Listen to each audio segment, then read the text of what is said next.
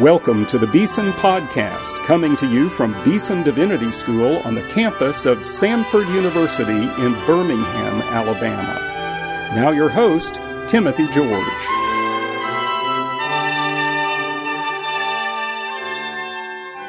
Well, this is Easter week, and we have a very special Beeson podcast for you. This week, in which we celebrate the resurrection of Jesus Christ our Lord. It's an exposition of a psalm, Psalm 24, given at Beeson Divinity School several years ago by Father Benedict Joseph Groeschel. For those of you who don't know who Father Groeschel is, I can tell you that he is a Capuchin friar in the Catholic Church. He's a priest. He's also a psychologist and teaches pastoral psychology at St. Joseph's Seminary in New York. Some years ago, Father Groeschel uh, founded a new order within the Franciscan movement called the Franciscan Friars of Renewal. We invited him to Beeson to talk with us out of his heart about Jesus Christ and his love for the gospel and for the Word of God. I had never met him before, but I had seen him on television. Maybe some of you have as well on a program called Sunday Night Prime with Father Benedict Groeschel. It's broadcast on the Eternal Word television network. And if you if you're with this man, you, you sense his great passion for Christ, his love for Jesus. He has a wonderful book called Praying to Our Lord Jesus Christ, Prayers and Meditation Through the Centuries and other books. He's written many, many books. One especially I have enjoyed and benefited from Arise from Darkness What to Do When Life Doesn't Make Sense. Well, I'm so glad we could present this talk to you. You're going to love this talk. I want you to th- look look out for two things. One is uh, Father Groeschel's description of an experience he had when he was declared medically dead. He was actually hit by a, a truck and nearly killed but miraculously brought back into the land of the living. He talks about that experience in a very powerful way. And then at the end, he tells a story about Easter sunrise, a service he attended in New York City. I'm not going to give it away, but you listen for that closing story. It's a wonderful affirmation of the historical resurrection of Jesus Christ from the dead. Well, this Easter week, as we share together, Christians all over the world, the glorious resurrection of Jesus Christ our Lord. Join me as we listen to my good friend, my brother in Christ, Father Benedict Groeschel. First of all, thank you, Dr. George, not only for your lavish introduction, but also inviting me. And uh, since I first visited Dr. George and the seminary here and the beautiful chapel, I've been telling people all about this. And this morning I told old Mother Angelica, the foundress of EWTN, that I was coming. I gave her the anointing of the sick this morning, and uh, she asked to be prayerfully remembered to you. Now, a couple of things.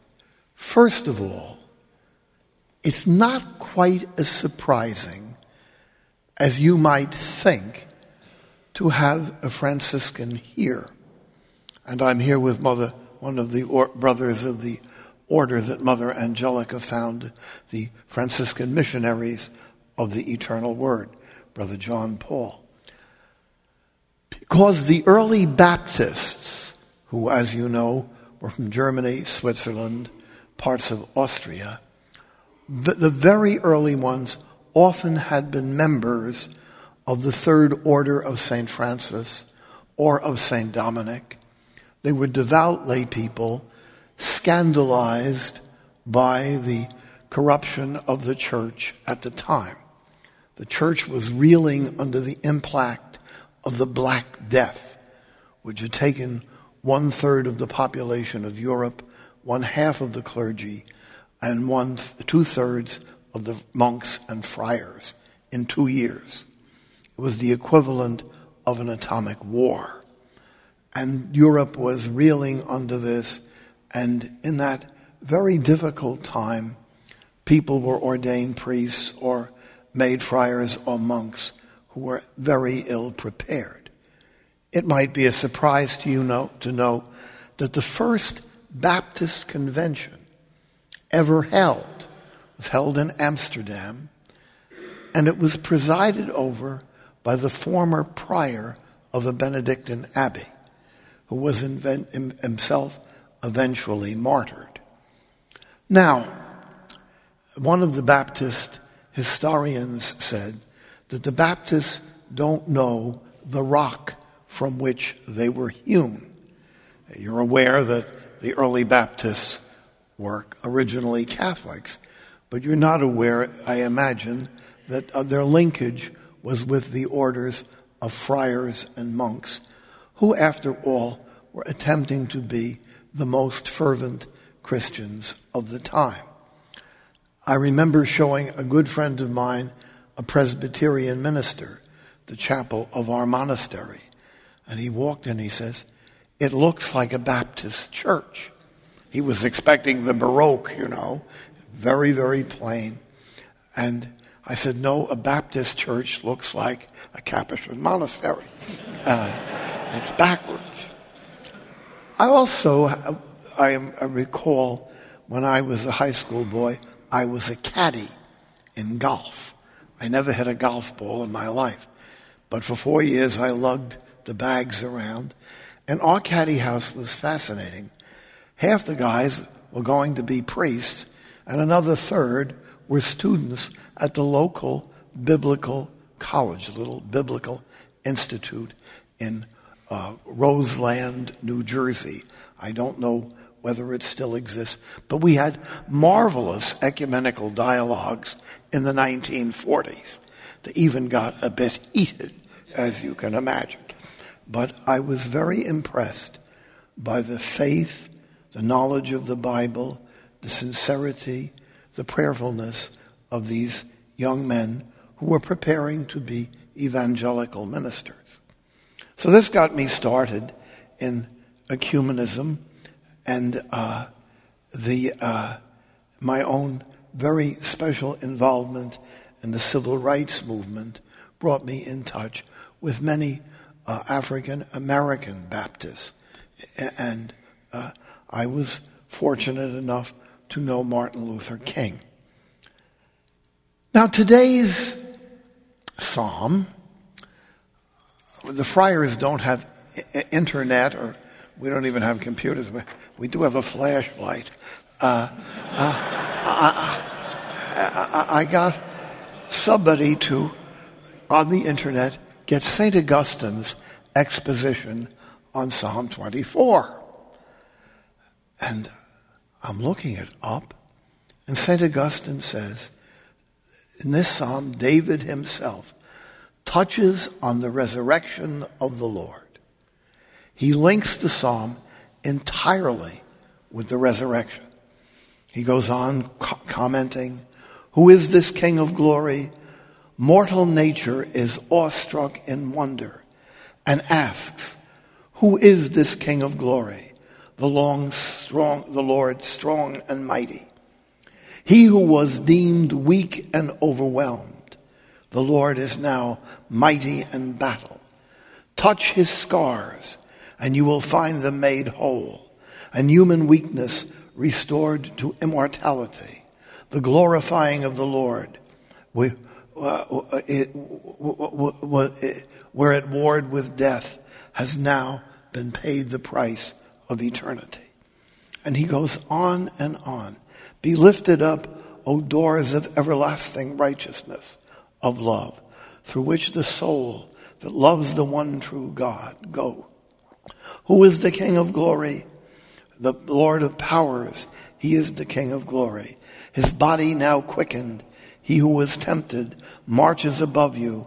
He who was tempted by the angel, the deceiver, now goes above all angels. Let none of you put himself before us and stop our way, that he may be worshipped as God. Neither principality nor angel nor power shall separate us from the love of Christ in Christ Jesus our Lord. He is the true Prince. Now, there's an interesting little aside here. I'm sure you have familiarity with the fathers of the church. I happen to read St. Augustine practically every day, almost all my life. The fathers of the church, being the first theologians during and after the persecutions, were untroubled, fortunately, by the scripture scholarship of the 18th and 19th century. It didn't bother them one little bit to say that this psalm refers to Christ. Believe me, there are places you could have your troubles. But uh, it didn't bother them at all. And this is because they had, coming out of the persecutions, a very unobscured view of the supernatural. And I want to take that as a jumping off point. You and I are here today in a common belief that Jesus of Nazareth, broken, beaten, crucified, a dead body, by his own power, by his divine power, rose, and not only rose, but rose as a true man. Because he ate a fish, as St. Irenaeus would like to remind us. It must have been a body. He ate a fish. He even cooked a fish. But he also rose immortal. And in the mysterious event that we call the ascension, because human words crumble and break, human concepts cannot go this far. We have the mystery of Christ. The fathers of the church teach that the greatest mystery is the Holy Trinity. But you know, it doesn't challenge you. The Trinity doesn't challenge us. The Trinity is up there from all eternity, minding its own business, doing its appropriate things. Uh, a Trinity does. And it, it, it, it, doesn't, it doesn't come down here and challenge you. Our Lord has to tell us of it, but challenges your intelligence perhaps or your faith. But it doesn't interfere. But the resurrection, mm-hmm. that's when body and soul come together in what St. Thomas Aquinas calls a strange duel. A duel, good and evil. And as you go out into this unbelieving and confused world, the ultimate question will be, do you believe that Jesus Christ, body and soul, by his own divine power, came back, is the Lord of life and death, and is able to promise us eternal life by his divine life? That's the question. And it would be wonderful to say that everyone in the whole Protestant tradition and everyone in the whole Catholic tradition unquestionably believed this article of faith. And I'm sure you know that they don't. Skepticism, materialism, worldliness comes in.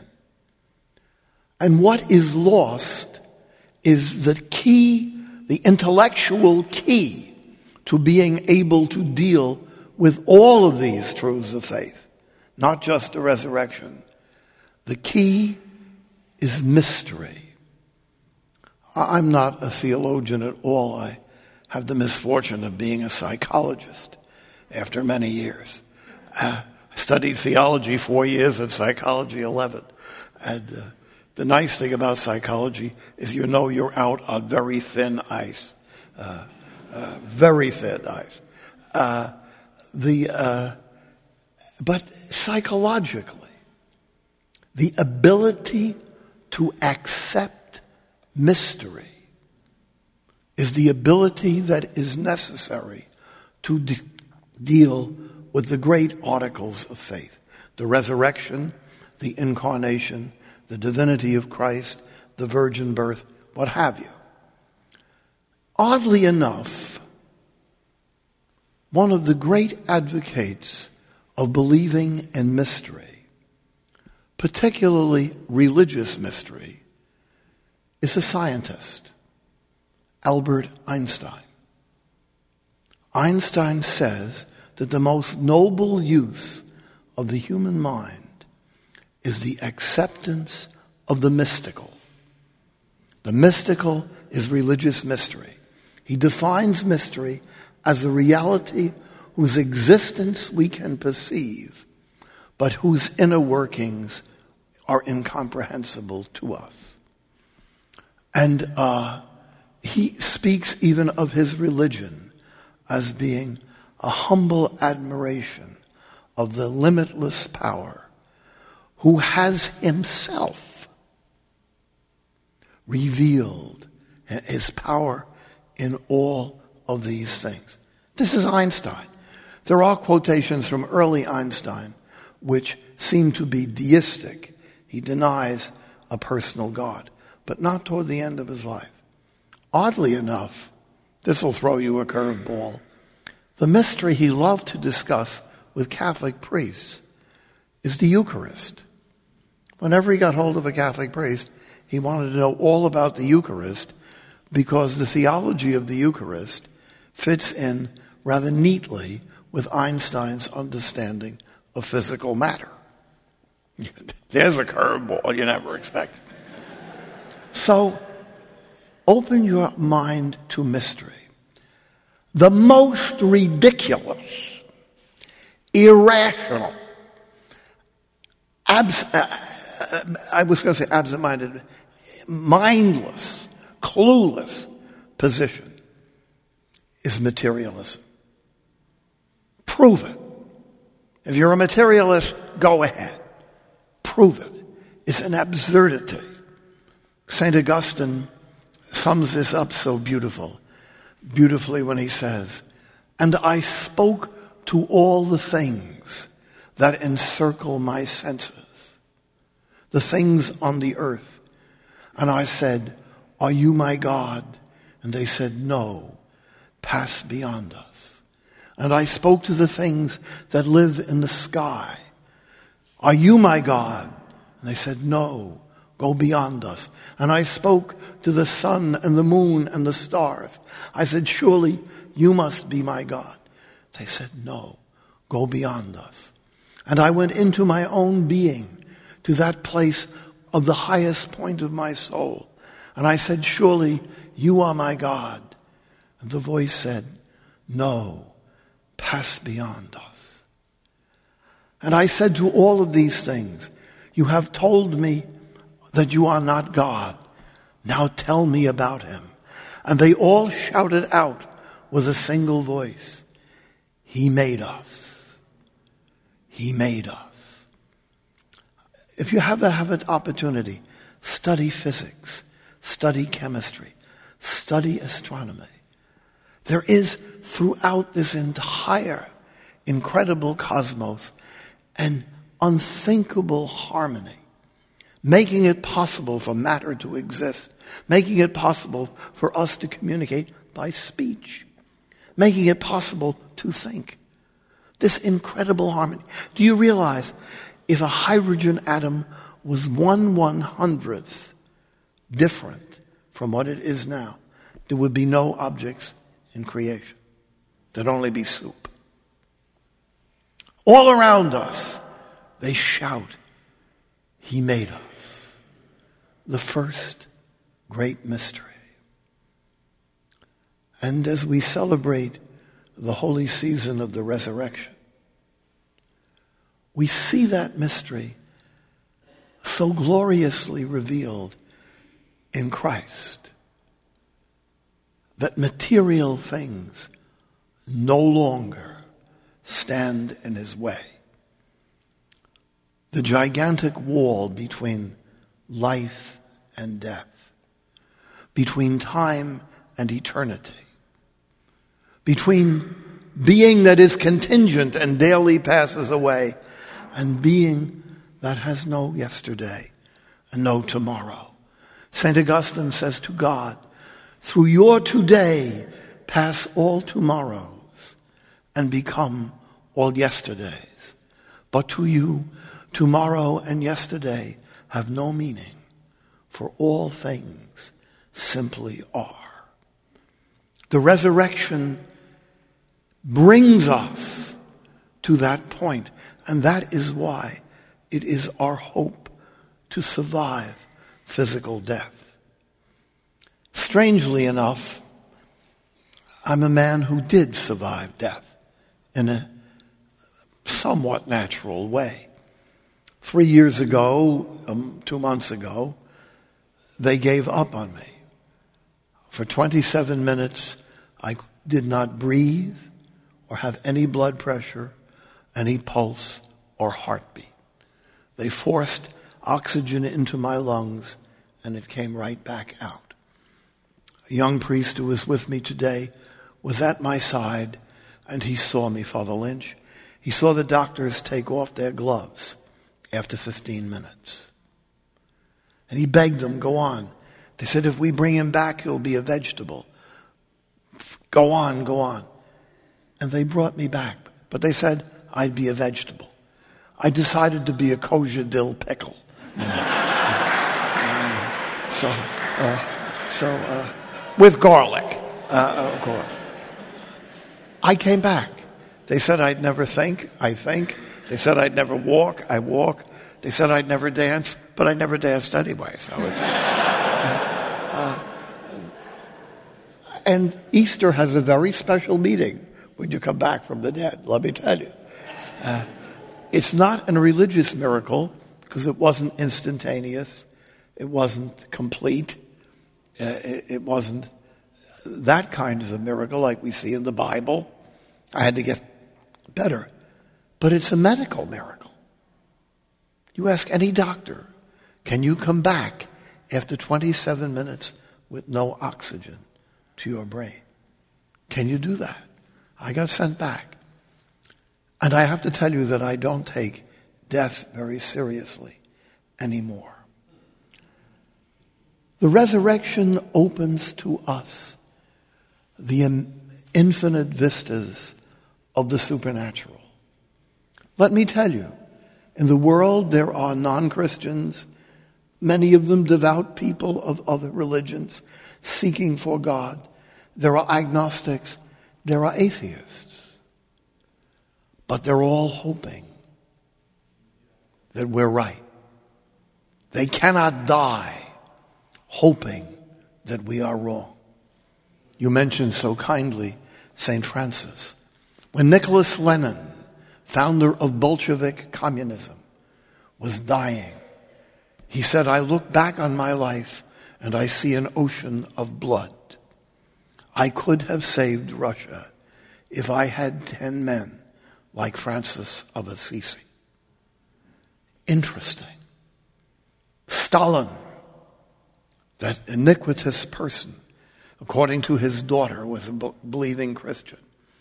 In the last moments of his life, sat up in bed and waved his fist at the heavens. Stupid thing for a materialist to do. Spend the last couple of calories of energy waving at the ceiling.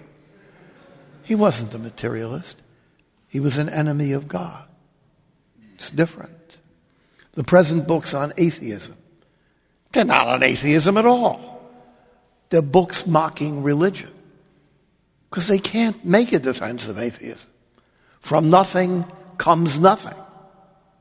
How can you defend nothing? It's a null hypothesis. Anybody that knows anything about science knows it's a universal negative hypothesis. You can never sustain it. Now, I want to end with a little story about half baked Christianity and how it does not measure up to faith. You're going to go through life and you're going to meet people that are sort of Christian. I don't meet people that are, do Christianity but do it badly. The poor sinners. They really believe, but they haven't got their act together. Okay, that's one group. They'd like to be there, but they're not. They don't do too badly in the New Testament, you know. There's one of them at Calvary, the good thief. But it's the other group that have traded faith for opinion. Ugh. I'd rather deal with atheists. I'd rather, it's much more interesting. But how are you going to fight with somebody whose faith is a great big bowl of jello? You know? There's nothing there. And unfortunately, phony ecumenism can look that way. As you pointed out so very well when Pope Benedict uh, wrote his letter as Cardinal Dominus Jesus, the Lord Jesus. You pointed out very well and supported Pope Benedict, who was attacking mushy ecumenism. We disagree on some things, some important things, but we agree on some things. I'm at home with you because you believe. And you know, as you go into the world in the mysteries of God, you will find people who really believe in God but somehow or other have not been given the gift and grace of faith in Jesus. No one believes in Jesus on their own. You only do this in the Holy Spirit. It's not an argument. Talk somebody into Christianity is not much of an accomplishment.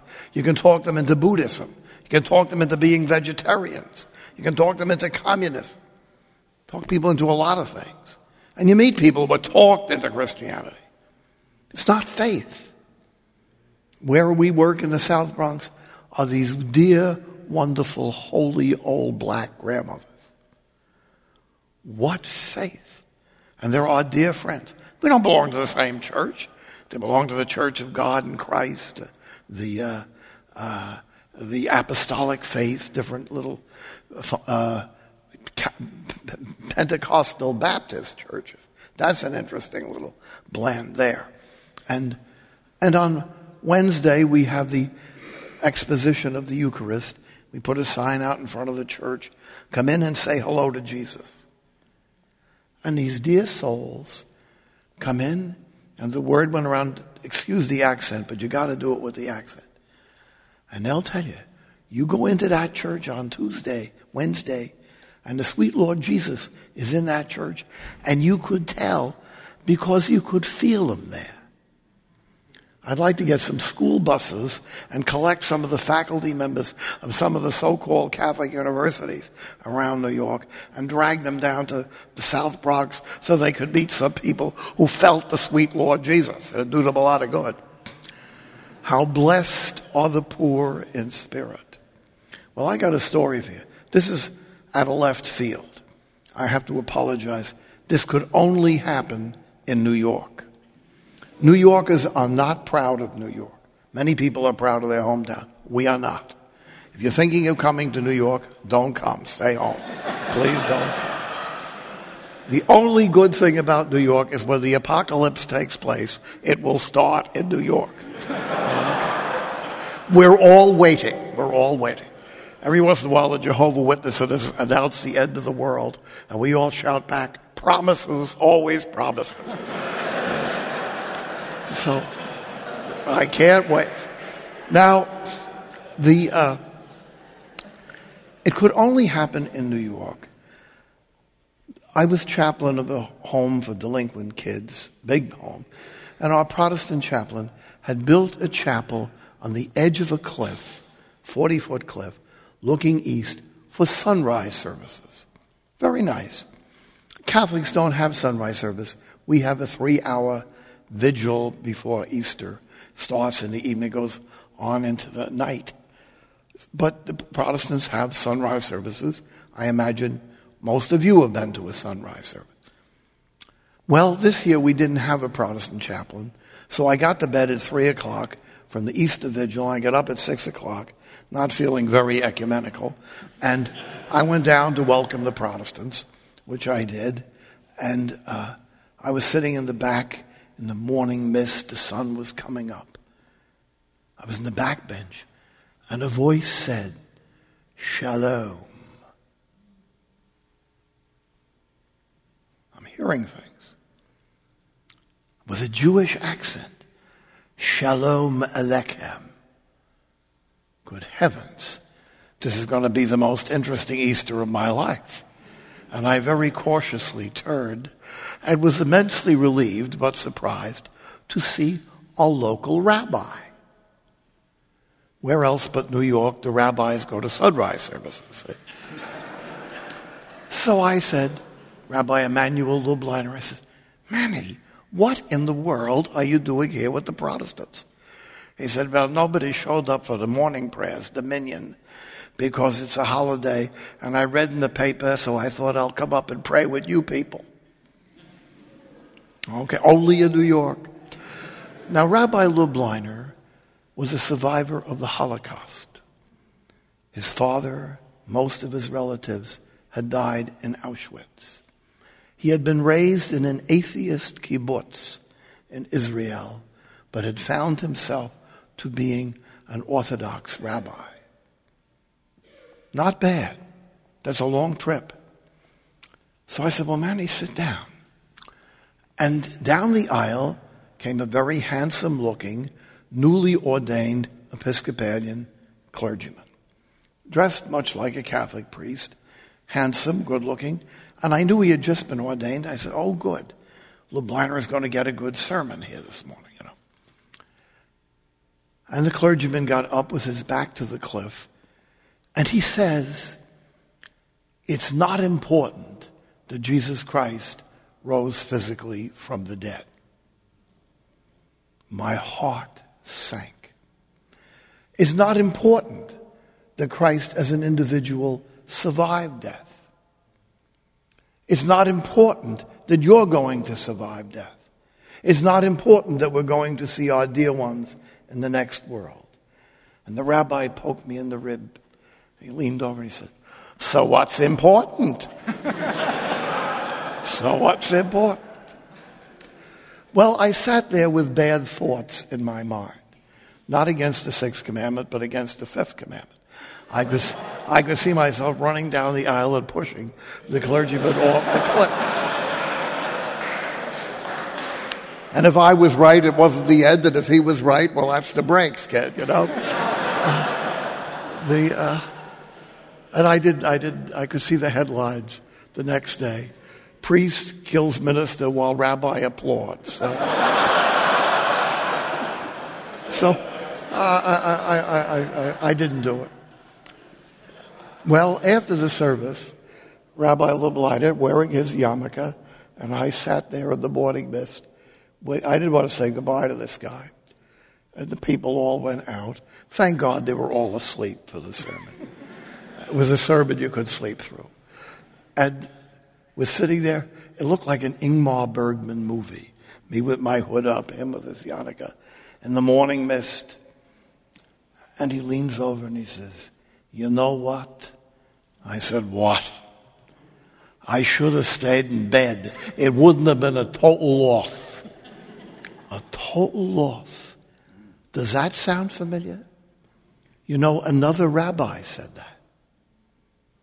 If Christ be not risen from the dead, our faith is in vain, and we have committed perjury before God and men and we are the most miserable of men. Another rabbi. Rabbi Lubliner apparently did not believe in the resurrection, although every Christmas he wrote me a Christmas letter. But he thought we should believe in the resurrection. He believes in the God of Abraham, Isaac, and Jacob. He knows what faith is. And this man an ordained Christian clergyman who I think, if you asked him, Are you a Christian? he'd say, Oh, yes. And believe me, this is no, by no means limited to the Episcopal Church. I think he thinks he has faith. He just has opinion. The coming of the Son of Man is like the sun shining in the east all the way to the west. And when different Christian leaders including Pope Benedict, say that we share something very important, that we share faith. They are not saying something that is merely nice. Nice is a word I, hurt, a word I hate. It comes from the Latin word nescire, which means to be stupid. Uh, it's only used twice in the translations of the Old Testament. Nice never appears in the New Testament translation. And when it's used in the Old Testament, it's used with Jewish sarcasm. The food, uh, the Gentile kings ate nice food. That's what it said. Nice, be nice, be nice. No, ecumenism is not meant to be nice. It's meant to be desperate. It's meant to be desperate.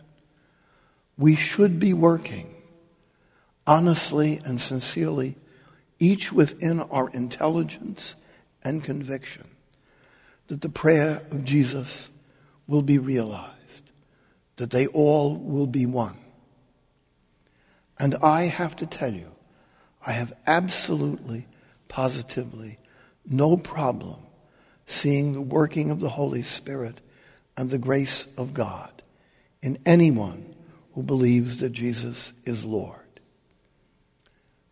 I think I should pay tribute to Dr. George and the other members of the Evangelical Catholic Dialogue who, with a very honest acceptance of our real theological differences, are moving to see if we may understand each other better. And that we'll never see it in our lifetime, at least I won't. But who knows what God can accomplish? And if we all are one, it is because, in the eyes of God, we are already one in the mystical body of our risen and glorious Redeemer. Amen.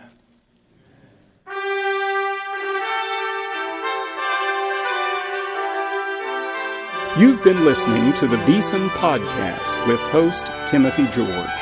You can subscribe to the Beeson Podcast at our website, beesondivinity.com. Beeson Divinity School is an interdenominational evangelical divinity school training men and women in the service of Jesus Christ. We pray that this podcast will aid and encourage your work, and we hope you will listen to each upcoming edition of the Beeson Podcast.